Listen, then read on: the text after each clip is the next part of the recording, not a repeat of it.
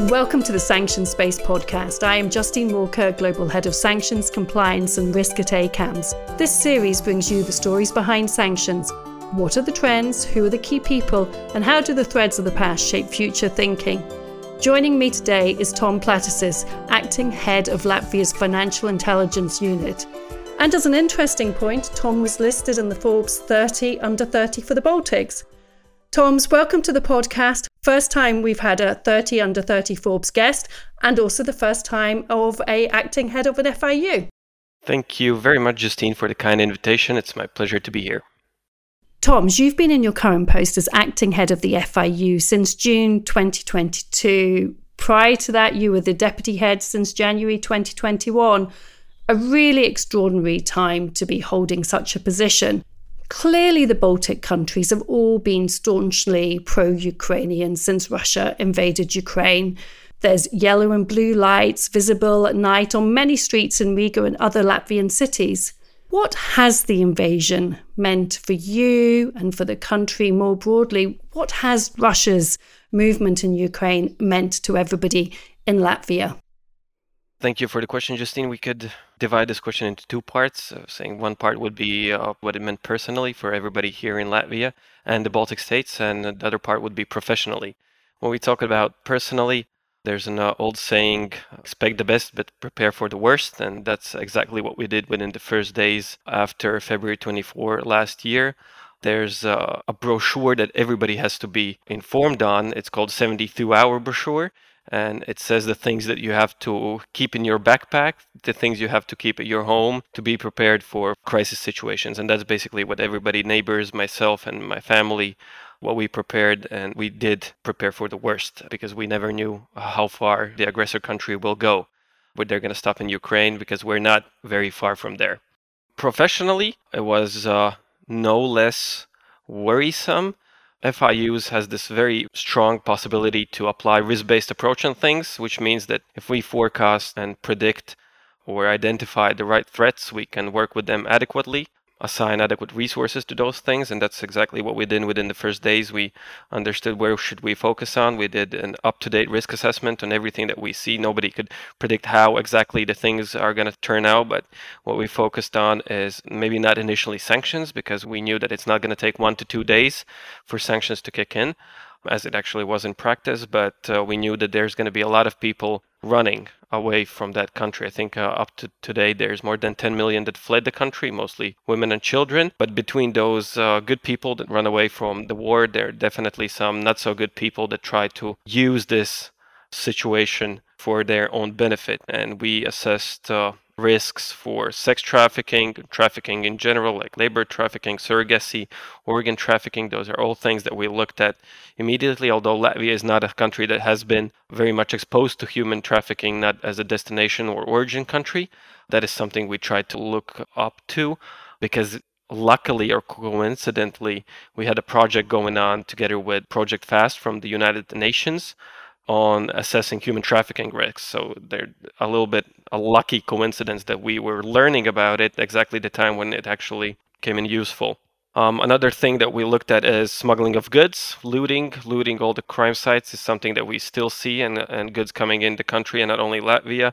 Cybercrime was something that all Europe was uh, worried about, and not only Europe. Something that everybody expected was that the Third World War, if we may, would involve a lot of cyber attacks and it will be a cyber war. What we see today, it's not actually the case, and there was very little of cyber attacks going on from the aggressor country, and, and that's still what we see, but that's something we prepared. Another thing that we saw initially was uh, donations, of course. Everybody wanted to help Ukraine, everybody wanted to donate, but there were a lot of bad people that used this possibility for fraud. And that was quite a big thing, not only in Latvia, but in several countries. So, just staying at this professional level and sort of moving on to the concept of sanctions, you know, sanctions evasion has now just become the real focus of the G7 and wider partners who are really looking at just tightening, for want of a better word, the screws on Russia. Given the extensive measures introduced and Latvia's land border with both Russia and Belarus, just how big a concern is sanctions evasion for you? How much of your time is really focused on this particular aspect? I would say that sanctions are that's nothing new to the FIU or to Latvian authorities. We were quite involved in applying or implementing sanctions, not Russia-related sanctions at that point of time, but also there were sanctions against Belarus even prior to last year. We have a very strict, I would say, or very straightforward regulation when it comes to sanctions. Breach or evasion of EU sanctions are a criminally punishable crime, basically, in Latvia. And it's also a predicate offense for money laundering, uh, where the FIU comes in uh, into play. And I would say that Latvia was quite well prepared for sanctions implementation. We had previous experience, and what we did throughout last uh, five years is a financial sector overhaul strengthening all the institutions involved in fight against money laundering, terrorist financing, and sanctions implementation. We have an extremely good UBO registry, which is very handy when it comes to sanctions. I know that many EU countries closed off their registries following the recent EU court decision. Latvia still hasn't closed it. We've been very thorough in when introducing this, also focusing on sanctions compliance and for being exposed to Russia being the neighboring country of Russia and the external border of EU, we have had and still do have import export ties or business ties with Russian counterparts. And that means businesses have to know who they work with. And that's where UBO registry is extremely useful. But uh, even though we weren't surprised on what happened and we estimated how much sanctions could come into place and what could that mean, even for the up-to-date system that we have now in AML in Latvia, it was still quite a little bit of work. All the sanctions reports in the FIU are what we call zero priority, so a top priority assigned to all cases. And after the war, the first packages, EU packages of sanctions, were more focused on financial sanctions, so listing specific individuals. When we talk about these cases, it's not so difficult to understand whether somebody's hiding or trying to breach or evade sanctions. If there's a payment going on to a sanctioned individual, it's a breach of sanctions. In most cases, of course, with minor exceptions. If there's changes in the chain of UBOs or ownership, that's also pretty comprehensive to follow. But uh, throughout the several packages, up to 10 now, there's been more and more focus on also something that we call sectoral sanctions. So, sanctioning specific fields or types of goods or fields of businesses, and having or sharing the land border with uh, Russia and Belarus, that is uh, where Latvia is mostly exposed to. The amount of reports that we receive those are not mind blowing volumes. Last year it was uh, 281.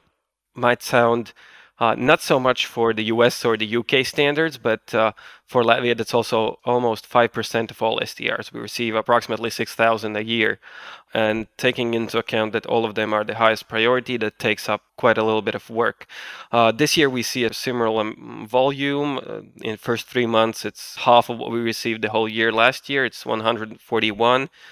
By far, most of them are related to breaches, potential breaches, or evasion of sectoral sanctions. But generally, summing up or answering your question, it takes quite a little bit of our time. It's not half or it's not everything, but it's it's a significant portion of what we do.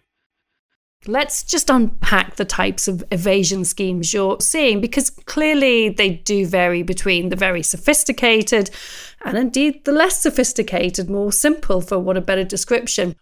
What types of evasion schemes are you actually seeing in Latvia? Unfortunately, I must say that uh, you don't have to be a criminal mastermind to come up with a sanctions evasion or circumvention scheme. Sometimes these cases are very straightforward. Uh, sometimes they're more sophisticated, but most of the times they're not very sophisticated. When we talk about evasion of uh, financial sanctions, it's enough to lie. If you say that you sold your enterprise or gifted your enterprise to your relative. If it happens somewhere in non EU countries, it might be very difficult to check it. Of course, not many, I think, hopefully, no EU countries actually accept such a explanation, but we see that it has been the case. With sectoral sanctions, it's sometimes also enough to try lying. Uh, what we see on our border is that there are cargoes that are uh, eventually located in, in Russia, but when they're moved initially, what the criminals say is that this is going to a CIS country. This is going only through Russia. It's not going to end up in Russia, it's going somewhere else. But actually, they very well know that it's not, in fact, the case.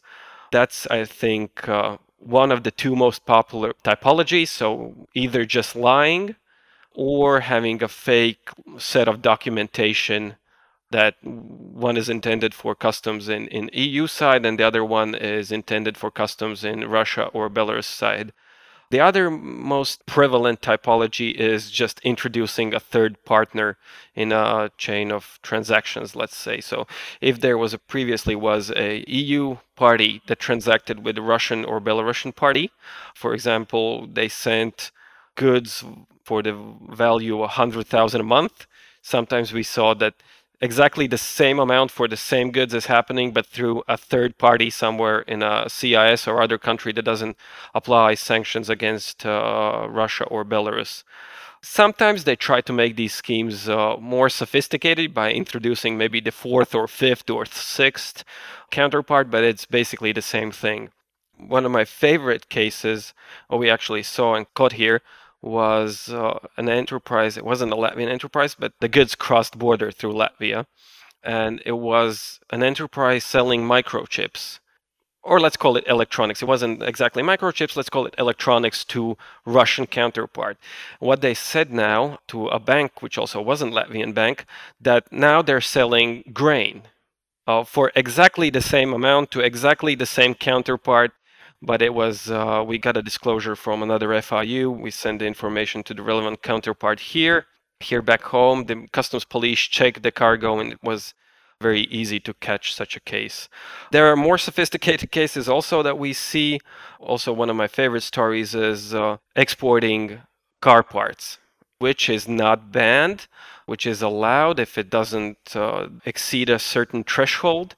But what the customs police identified is that it's actually a full, completely new Range Rover that has been taken apart to every single smallest detail to look as general car parts or spare parts for mechanics, which means that sanctions do work. I think it's the, it's the straightforward proof that sanctions do work. If you have to take apart Range Rover completely, so somebody could take it and put it back together in the other side of the border, it's creating a little bit of hassle for those uh, oligarchs or, or other people who breach sanctions.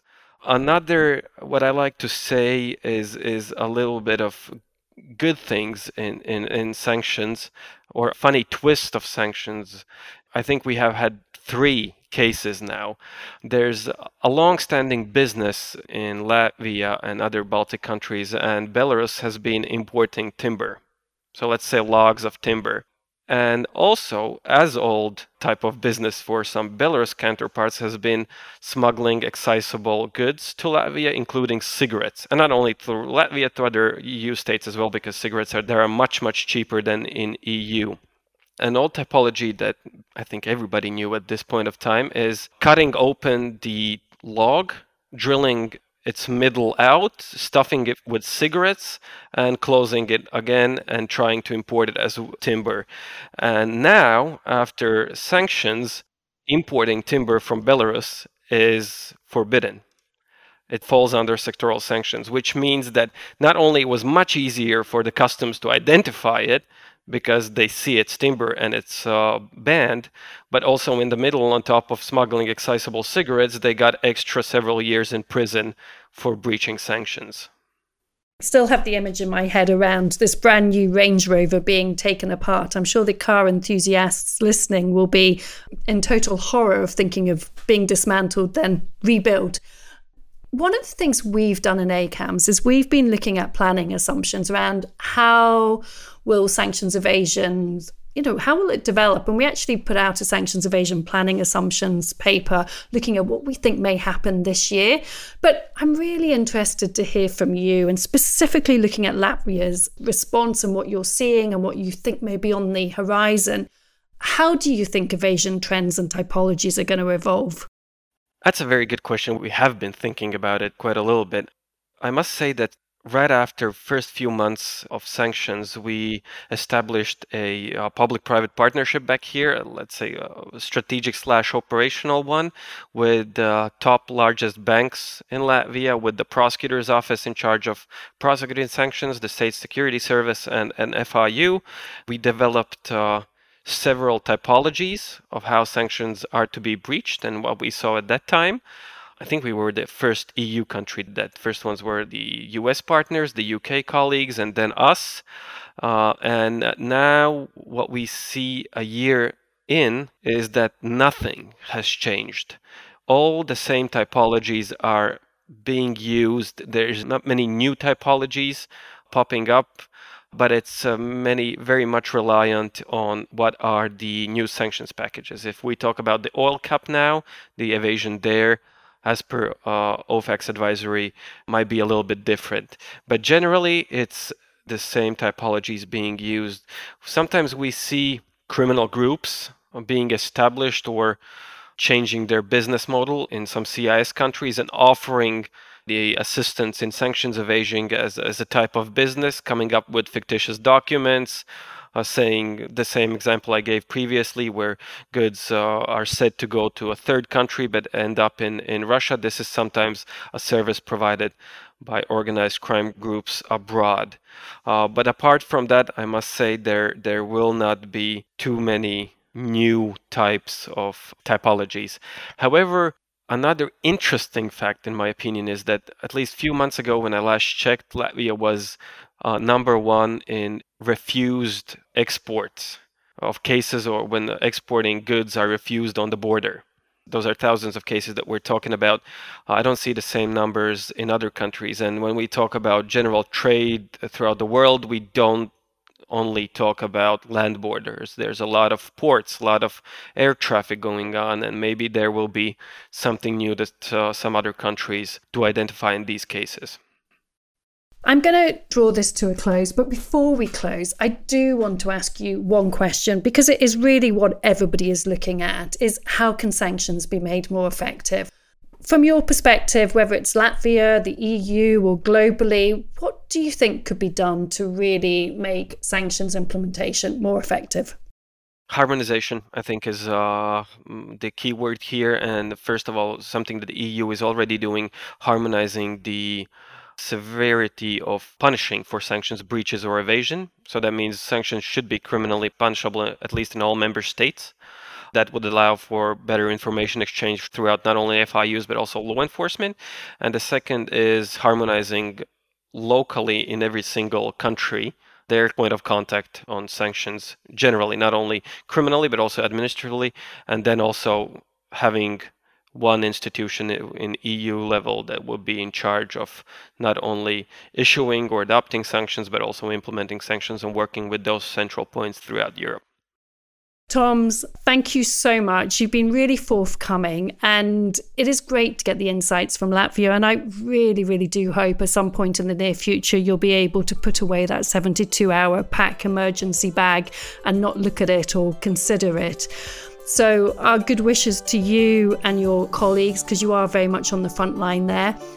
Our next podcast will be from the Global Sanctions Summit, which is now part of the Hollywood, Florida conference. We'll all be live there. I hope some of you are going to be able to join us next month in the US. But in the meantime, thank you for listening and please do sign up to hear the stories behind sanctions. Toms, again, thank you so much. Thank you.